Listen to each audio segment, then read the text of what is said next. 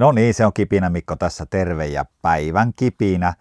Ja oikeastaan tässä on pakko nyt ensinnäkin tunnustaa se, että ei mennyt tämäkään kerralla purkkiin. Sama tallennusvirhe tuli, eli mä tein tämän kertaalleen tämän tarinan ja sit mä rupesin tätä kuunteleen ja homma ei mennyt purkkiin. Mutta tiettekö, tässä tilanteessa tämä tarina saa jopa syvyyttä näiden mun toilailujen takia. Ja tämän kipinän aihe on siis seuraavanlainen. Ensin tulee taustat ja mennään siitä sitten asiaan.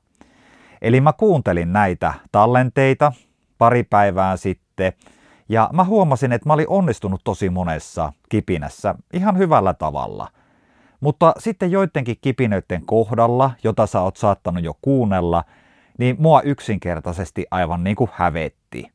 Ja tarkoitan siis tällä sitä, eli mun sanakäännökset, millä tavalla mä olin muotoillut sanoja, millä tavalla mä toistin joitakin sanoja joidenkin kipinöiden aikana, niin tuli sellainen fiilis, että pitäisikö nämä ottaa niin kuin uudelleen, mutta en kuitenkaan meidän Erikalle laittanut sitä viestiä, vaan ajattelin, että antaa nyt mennä, koska konsepti on kerralla purkkii. Ja koska hävettää, niin tämän päivän teemahan totta kai on sitten häpeäminen ja yritän käydä sitä kipinämikko-maisella tavalla lävite. Häpeä on mielenkiintoinen käsite myös sillä tavalla, että sitä on tutkittu aika paljon ja mä nostan tässä kipinässä esille yhden artikkelin ja kirjoituksen, jonka on meille kasannut Talenttia-lehti. Ja tämä artikkeli on tullut ulos 2020 sen jälkeen, kun tämmöinen yhdysvaltalainen, ää, meinasin sanoa presidentti, mutta professori Brené Brown kävi Suomessa Nordic Business Forum tapahtumassa. Muuten hei siinä tapahtumassahan on joskus ollut vieraana myös Yhdysvaltain presidentti Obama. Eli no, tämä meni nyt vähän tällä tavalla sivuraiteelle, mutta palataanpa hei takaisin tähän. Eli Brené Brown oli siis Helsingissä ja professori Yhdysvalloista ja tutkinut siis rohkeutta ja häpeää. Ja siihen liittyen tässä Talenttia-lehdessä oli hänen ajatuksistaan hyviä kiteytyksiä, ja mä haluaisin nostaa nämä päivän kipinäksi, koska mä oon aika varma, että suakin on joskus hävettänyt joku juttu, minkä sä oot tehnyt, niin treenataan vähän tätä juttua eteenpäin.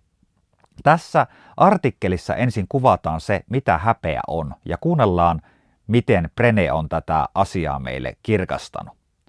Häpeä on pelkoa, että toiset näkevät jotakin, jonka vuoksi en ole tarpeeksi arvokas kuulumaan joukkoon. Lapsella tämä tunne liittyy suoranaisesti olemassaoloon. Aikuiselle joukkoon kuuluminen on taas perustavanlaatuinen inhimillinen tarve, joka antaa elämälle merkityksen. Ja tällä tavalla siis artikkelissa kuvataan ensinnäkin se, että mitä se häpeä on ja miksi sitä koetaan. Mutta yhtä lailla, kun mä poimin täältä artikkelista sieltä ja täältä tavaraa tämän kipinän tueksi, niin tässä on mielenkiintoisella tavalla määritelty häpeää ja syyllisyyttä ja vastaavia termejä. Kuunnellaan tämä. Brown neuvoo tunnistamaan eron häpeän ja syyllisyyden, nöyryytyksen ja nolouden välillä. Tunnet syyllisyyttä, kun olet tehnyt jotakin huonosti, ja häpeää, kun tunnet itsesi huonoksi. Nöyryytys on sitä, kun tunnet sinua moitittavan epäoikeudenmukaisesti, noloutta taas, kun olet tehnyt jotakin hölmöä. Mä huomasin, kun mä luin tämän artikkelin, mä jäin erityisesti itse pallottelemaan tätä lausetta. Tunnet syyllisyyttä, kun olet tehnyt jotakin huonosti, ja häpeää, kun tunnet itsesi huonoksi. Mutta sitten tämä vielä jatkuu. Eli mennään eteenpäin. Eli meitähän kiinnostaa se, että yhtä lailla kun minä haluaisin saada oppeja siihen, että miten mä pääsen siitä häpeän tunteesta, eli jatkossa kun mä kuuntelen näitä podcasteja ja siellä on näitä mun kummallisia soperruksia välillä, niin mua ei hävettäisi niin paljon se juttu. Ja yhtä lailla mä uskon, että sä haluat avaimia siihen, miten käsitellä paremmin häpeää. Ja tässä artikkelissa annetaan yksi vihje ja kuunnellaan se vielä. Astu esiin sellaisena kuin olet. Harjoita kiitollisuutta ja nauti ilosta. Usko, että olet tarpeeksi hyvä ja rakastamisen arvoinen. Näillä eväillä voimme lopettaa alituisen huutamisen ja alkaa kuunnella toisiamme. Eli tietyllä tavalla vielä kertaalleen, usko, että olet tarpeeksi hyvä ja rakastamisen arvoinen. Eli nyt jos mä saisin tavata teitä ja te nostatte mulle peukkua pystyyn, että Mikko, hei, tämä podcasti menee ihan hyvin, vaikka sulla meni professorit ja presidentit sekansi, niin mulla tulee sellainen olo, että hei, mut on hyväksytty ja mä en ehkä tunti sitä häpeää. Enkä mä tässä enää mitään häpeile. Mutta mä jatkan vielä tätä kipinää, koska nyt vauhtiin pääsin ja rullaa ihan mukavasti.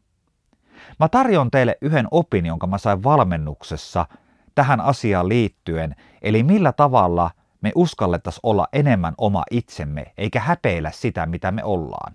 Se lause menee näin. Kukaan ei rakasta muovikukkia. Se siis tarkoittaa sitä, että kun sä uskallat olla oma itsesi, niin sä herätät tunteita ympärillä. Ja silloin myös tapahtuu se, että ne tunteet välillä on ihmisillä sellaisia, että kaikki ei susta välttämättä tykkää, mutta sä myös löydät niitä ihmisiä, jotka susta tykkää ja kenen kanssa satut hyvin toimeen. Eli yhtä lailla, kun mä oon löytänyt tämän mun oman tyylin tehdä nyt aidosti tätä podcastia, niin mä tiedän, että siellä on ihmiset, jotka nyt tykkää näistä jutuista.